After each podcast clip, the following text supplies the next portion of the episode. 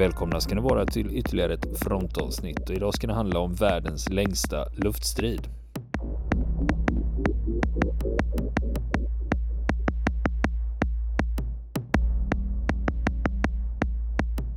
Ja du Niklas, eh, vi eh, har fått mail från en lyssnare, ska jag börja med att säga. Vi ska fortsätta prata om världens längsta luftstrid. Men det var en som kändes lite snuvad på konfekten för vi avbröt ju avsnittet mitt i luftstriden. Det var en cliffhanger som hette duga förra gången, man nog säga. Ja, det berodde på att vi snackade så mycket innan vi, innan vi kom fram till krutröken.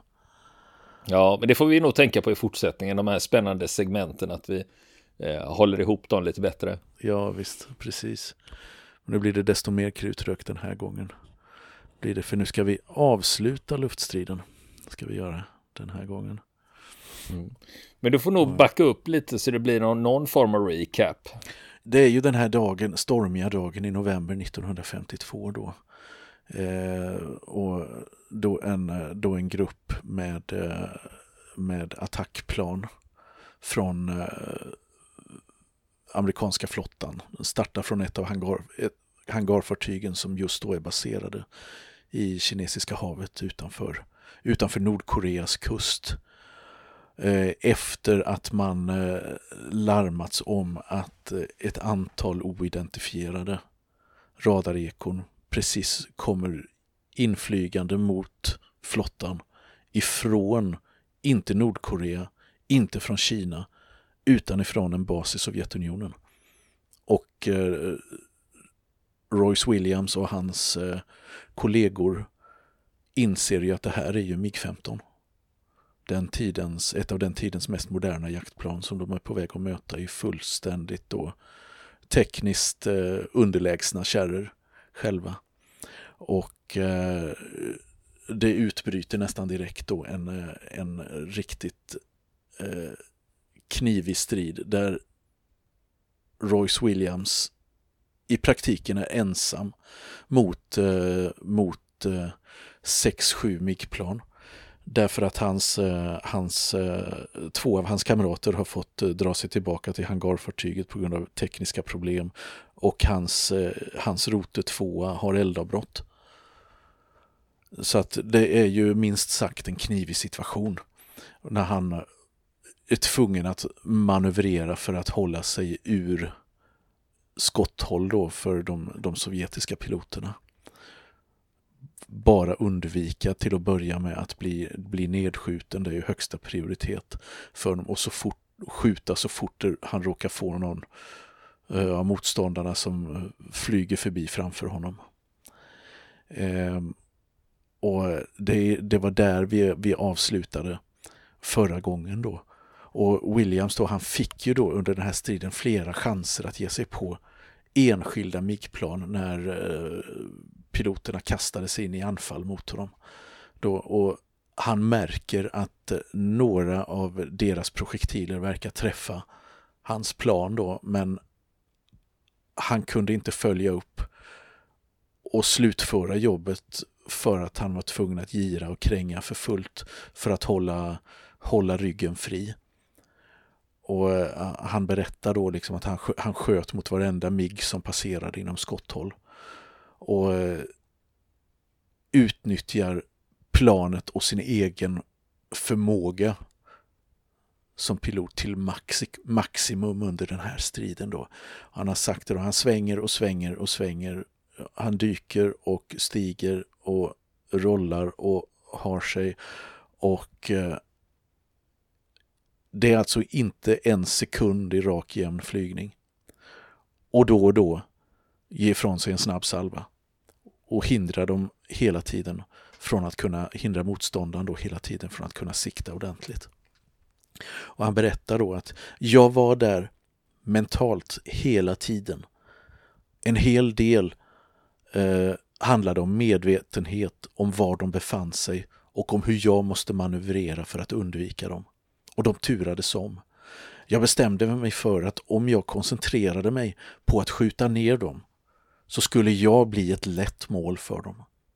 Så mitt förstahandsmål var att leta efter defensiva öppningar eller tillfällen när de begick misstag. Och till slut så vek ledaren och dennes rotetvåa åt höger och jag satte efter eh, sektionschefen. Han steg upp mot molnen och jag tappade bort honom. Och sedan såg jag hur ledaren och hans rotetvåa kom runt för att göra ett nytt anfallsdyk.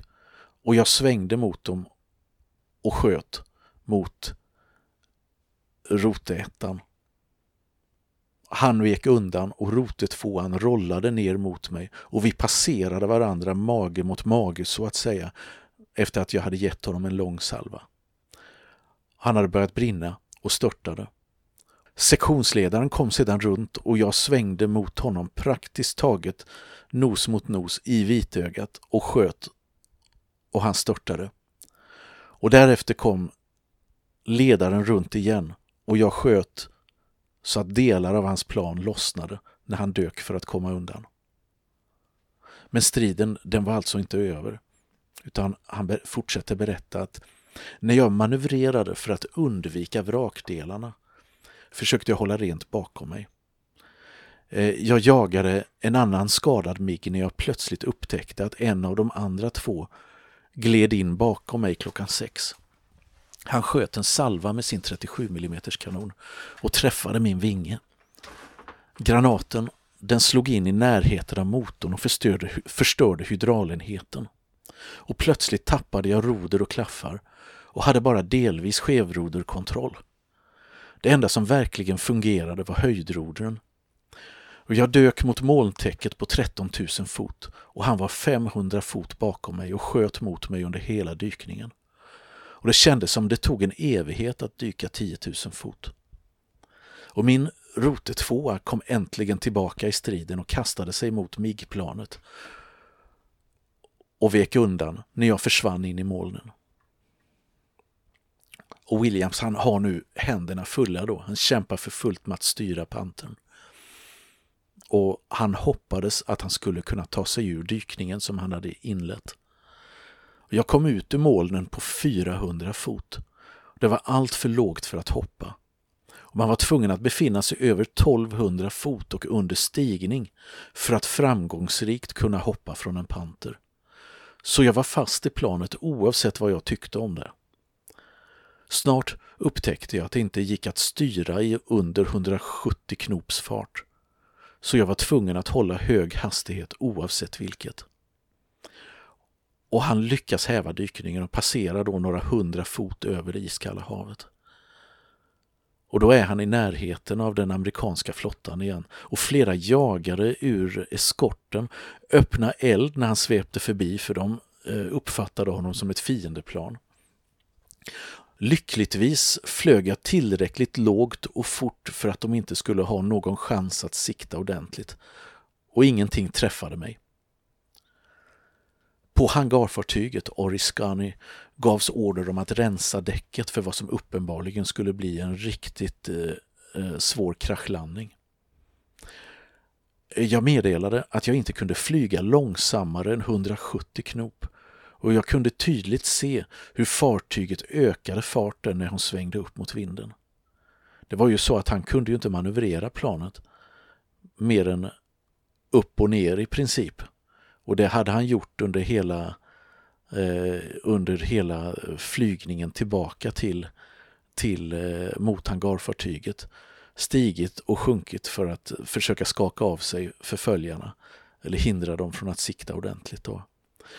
Och eftersom han inte kunde manövrera sig själv in i rätt landningsposition så är, försöker kaptenen på hangarfartyget istället manövrera skeppet så att, så att eh, man ligger linjärt med flygbanan då, parallellt med flygbanan. Och han gör sig redo för landningen. Och det är ju som sagt mycket hård sjö. Och han ser alltså hur vågorna sveper över bogen på hangarfartyget när fören höjer och sänker sig 20 fot i taget. Han säger att jag ville inte nödlanda i havet eftersom jag inte var säker på att jag skulle kunna göra en framgångsrik nödlandning på vatten. Och det vattnet var tillräckligt kallt. Jag visste att jag inte skulle klara mig tio minuter ens i min flygaroverall. Den normala landningshastigheten för en panter var 105 knop. Men han lyckades hålla den ostyriga planet under kontroll under inflygningen fast i 170 knop.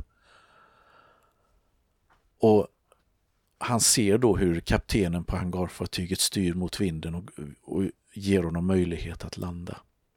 Han öppnar huven, ser att landningsofficeren på hangarfartygets däck ger klartecken med sina paddlar. Och flygdäcket är just på väg upp på en våg när han slog i däck. Och planet krokar i tre vajrar och han får stopp. Han stänger av motorn och hoppar ur vraket och hämtar andan. Kan ha klarat sig med blotta livhanken.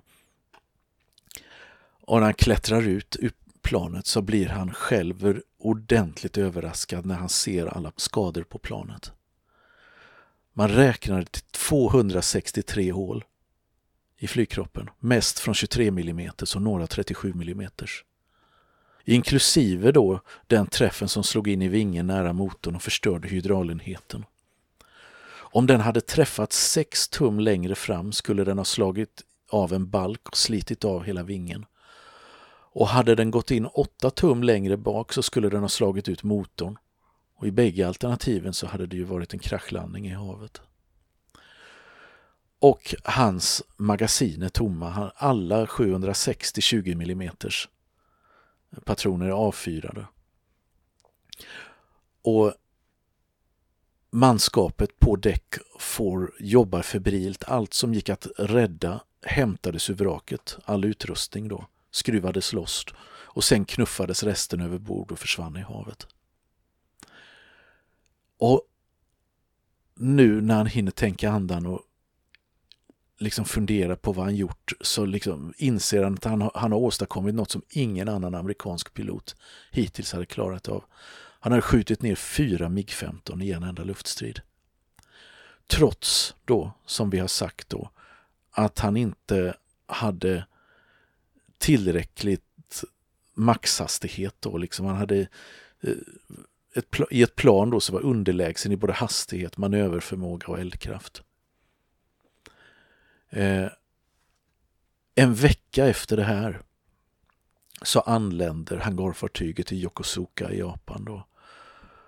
Och han får order att inställa sig hos eh, viceamiralen Robert Briscoe som var befälhavare för amerikanska flottan i Fjärran Östern. Och av denne får han veta att den här luftstriden absolut inte kunde offentliggöras eftersom det fanns stor risk att ryssarna skulle, då skulle få veta hur de hade upptäckts. Och dessutom då så handlade det om en direkt strid mellan en amerikansk pilot och sovjetiska piloter och det här var ju någonting som inte fick förekomma officiellt för en sån incident skulle kunna eskalera kriget. Så han, han förbjöds helt enkelt att prata om det. Och eh, det var ju så att piloterna då, och även Williams då, de var helt omedvetna om att NSA då, amerikanska FRA, hade haft ett team med lingvister ombord på en av de tunga kryssarna i flottstyrkan då för att övervaka rysk signalspaning. Det här var ju topphemligt. Och eh, det var ju tack vare dem då som man kunde varna för eh, responsen då från Sovjetunionens sida på amerikanska flygangrepp. Och eh, i samma stund som de amerikanska piloterna hade lyft från hangarfartygets däck för att möta de här MIG-planen då så hade lingvisterna i radiorummet på kryssaren då Helena hört samtalen mellan ryska markkontrollen och eh, piloterna i de här MIG-15-planen som precis hade startat. Och de hade då eh, kunnat följa dem hela vägen. Eh, och även då skicka ut en radiovarning. Och det här var ju, det var, här var ju sådana grejer som, då man, som man då ville förhindra till varje pris att, att, eh, att motståndaren skulle kunna räkna ut eh, hur det hade gått till. Och en påhittad version av striden kablades ut istället. Och det var den, det var den officiella version som kom att gälla i årtionden. Där Williams fick äran för en enda nedskjutning. Och hans kamrater Elwood och Middleton fick varsin nedskjutning trots att de inte ens hade varit i närheten. Och de dekorerades med varsin Silver Star. Och eh, Rote 2, hans egen Rote 2, Rolands då, som inte heller hade varit i närheten eller och avfyrat ett enda skott under striden. Eh, han tillskrevs en trolig nedskjutning och fick eh, eh, Distinguished Flying Cross för detta. Och så att eh, så blev det helt enkelt. Och han, han fick ju en Silver Star för sitt enda plan som han erkändes. Er, som, eh, som erkändes då av, eh, från den här luftstriden. Och där kan man ju tycka att den här, den här sagan var all egentligen. Det här tystades ner. Och eh, Royce Williams han fortsatte tjänstgöra i, i, under Koreakriget. Och eh, senare även i Vietnamkriget. Och eh, han flög sammanlagt över 220 stridsuppdrag. Framförallt då i Korea och Vietnam då innan, innan han eh, eh pensionerades 1980 som kapten.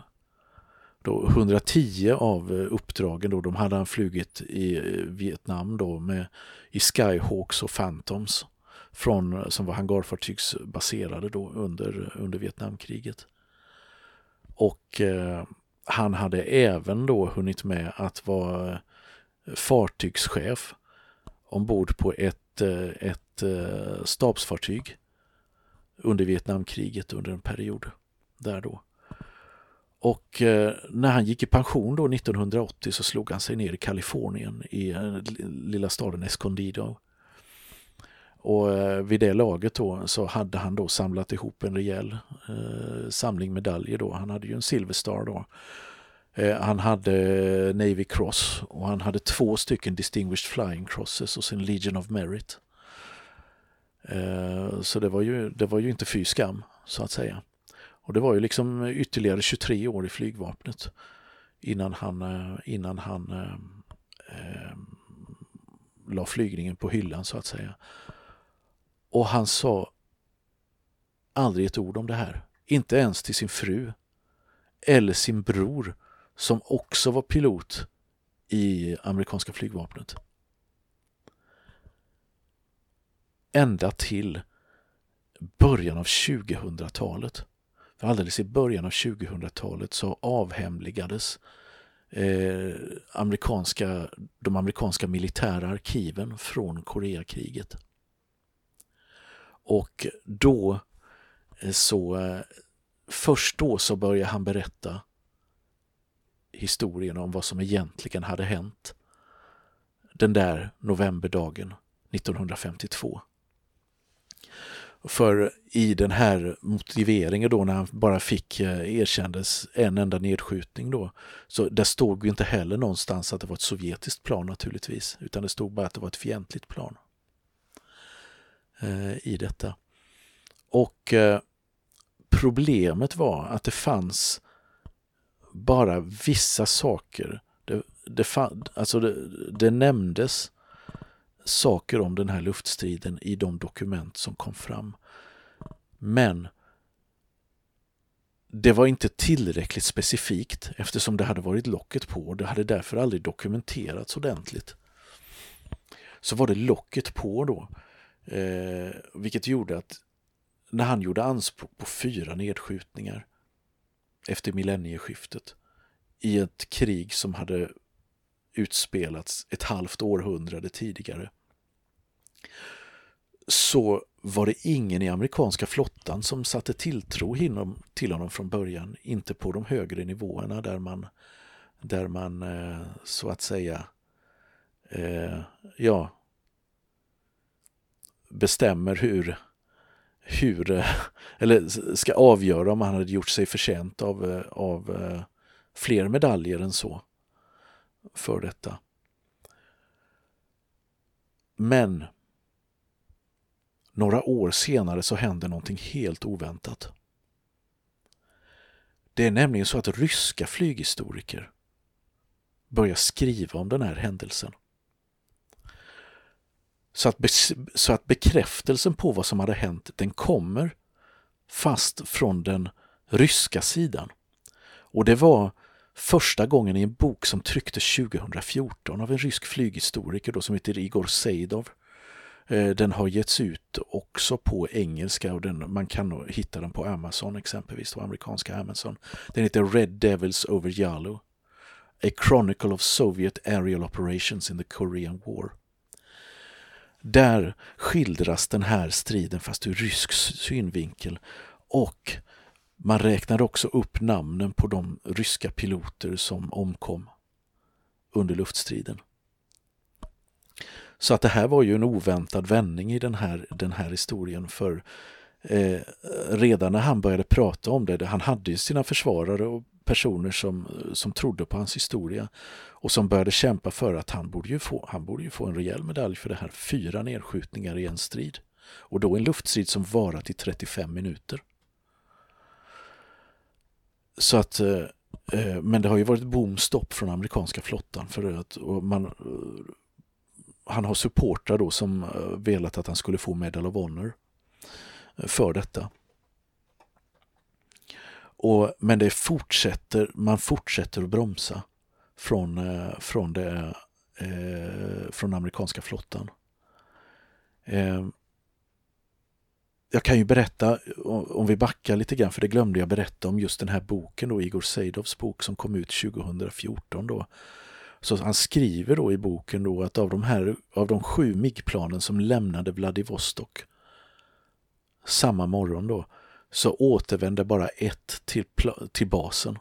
Fyra stycken hade skjutits ner av ett amerikanskt flygplan. Ett annat hade blivit svårt skadat och kraschade på vägen tillbaka. Och det sjunde planet hittades aldrig. Efter att ha läst den här boken så är det en amerikansk amiral som vaknar till då, Admiral Shelton. Eh, och som inleder en kampanj då med namninsamlingar och allt för Medal, Medal of Honor för Royce Williams.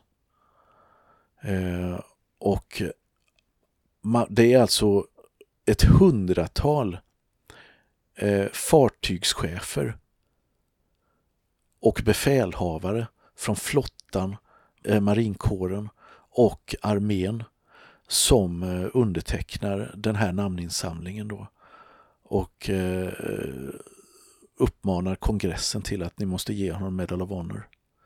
Men man får inte, man får inte högsta ledningen i flottan deras stöd i det här då. För de hävdar att sorry, det här går inte. Vi kan inte göra det för det finns inga vittnen som är i livet från den här luftstriden.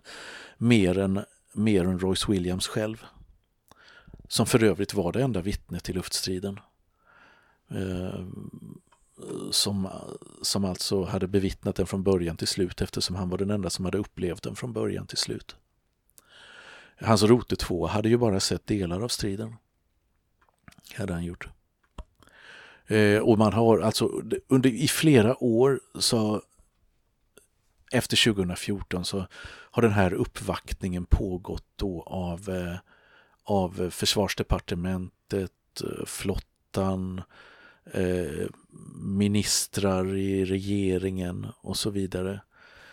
Eh, och det här, Royce Williams, han är ju en gammal man, han var ju över 90 när de här kampanjerna började. Eh, och eh, man har då liksom från den här kampanjen eh, till hans förmån då sagt att det, det, det brådskar. Liksom vill, man, vill man ge honom en Medal of Honor för, för det här så, eh, Eh, så är det bråttom att göra det. Men själv så i intervjuer som, eh, som gjordes med Royce Williams medan den här kampanjen pågick som eh, mest intensivt. Då, så tog han den här saken med ro själv då. För han hade, hade sagt, han sagt då att han, han väntade sig inte att få något ytterligare erkännande för vad han hade gjort.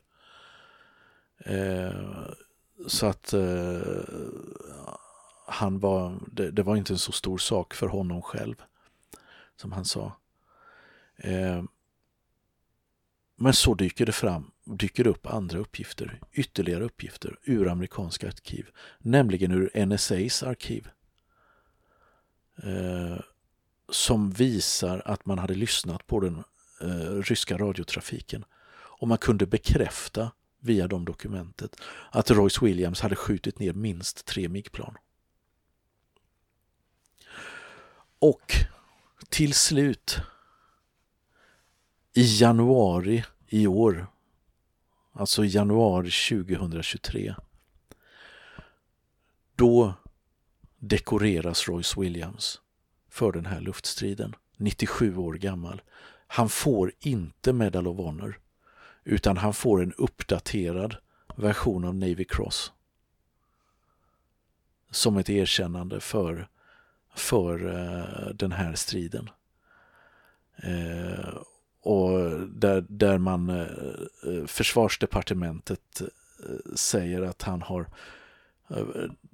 det här är helt enastående unmatched either in the Korean War, the Vietnam War or since then, som det hette i rekommendationen då från eh, att få Medal of Honor, men den fick han ju då som sagt inte.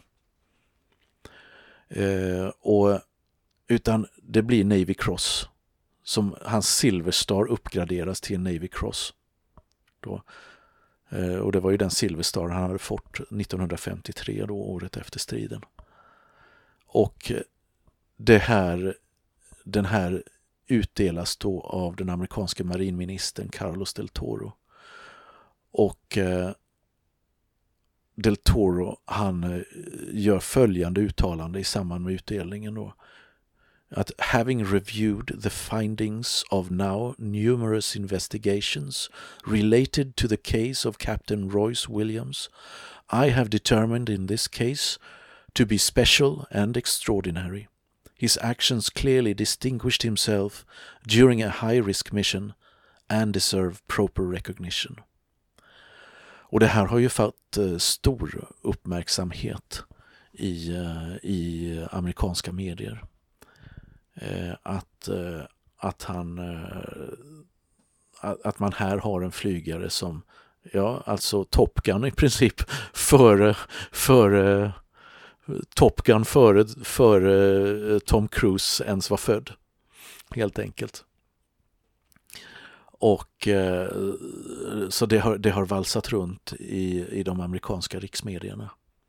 Eh, den här historien och det har gjorts en rad intervjuer med, med Royce Williams om detta och flera böcker har också publicerats de senaste åren som behandlar luftkriget över Korea där, där den här striden skildras, skildras ingående då. Så att ja, så gick det till med, med, med Royce Williams och den, ja, världens längsta luftstrid. Och eh, Pantern då, det var, ju ett, det var ju ett plan som ganska snart efter Koreakriget eh, pensionerades eh, från, från aktiv tjänst. Men eh, Royce Williams var ju inte den enda som eh, kändisen som hade flugit ett sådant plan. Utan vet du vilka fler som, som eh, satt bakom spakarna i Pantherplan under Koreakriget? Ja, ja, det enda jag vet eh, just när vi pratar om kändisar som flög under Koreakriget, jag vet att det var många av de amerikanska astronauterna Eh, hade, kom var stridsflygare i Korea. Så det kan vara att du eh, nämner astronauter. Exakt. Både Neil Armstrong och John Glenn flög Panther. Under, under Koreakriget. Och eh, sen har vi också en berömd eh, baseballspelare som heter Ted Williams Eh, Eh, men eftersom jag inte kan något så mycket om sport så har jag ingen aning om vem människan är. Men han, han, flög, han flög panter i, i marinkårens flyg, eh, flygvapen. Eh, så att eh, det är ju några stycken som har, eh, som har blivit eh, sammankopplade då med det, det, här, det här planet då som egentligen aldrig var byggt för att, för att möta en MiG-15 i strid. Mm. Jag, har en, eh, jag har lite eh, minifakta om just eh, F9F Panther. Det är nämligen så att de flesta som lyssnar på det här har faktiskt sett en Panther på film utan att veta om det.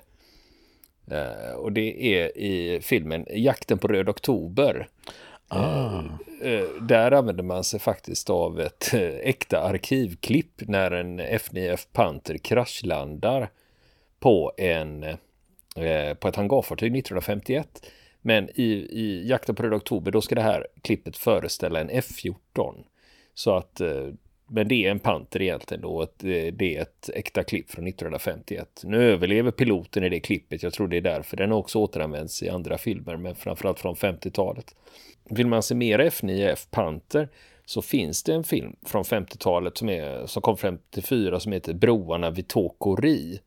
Och eh, där är det William Holden som har huvudrollen. Han var ju stor Hollywoodkändis på den tiden. Och där flyger de just F9F Panther och ska genomföra ett eh, jättesvårt attackuppdrag med de flygplanen. Så vill man se lite Panther in action så kan man ju titta på den då. Ja, just det. Eh, det, det, var 1956 som det togs i tjänst. Eh, och, eh, men det var fortfarande kvar då, i, fast inte i, i stridande roll då ända till slutet av 50-talet och till och med några enstaka exemplar in i början av 60-talet. Eh, och de användes ofta som eh, målflygplan eh, under övningar. Och eh, ja, de användes också under, av konstflygare, Blue Angels, eh, på 50-talet. Ja, eh, det är amerikanska flottans uppvisningsgrupp. Ja. Just det, just det. De använde, de använde F9F Panther på, på 50-talet. Eh, så att eh, visst, det, det, är ett plan som, eh, som vi sa, det ser inte speciellt krigiskt ut i mina ögon. Men som ändå, ändå fyllde, fyllde en uppgift. Och eh, ty, tydligt då med rätt pilot bakom spakarna kunde göra de mest oväntade saker, trots sina tekniska begränsningar.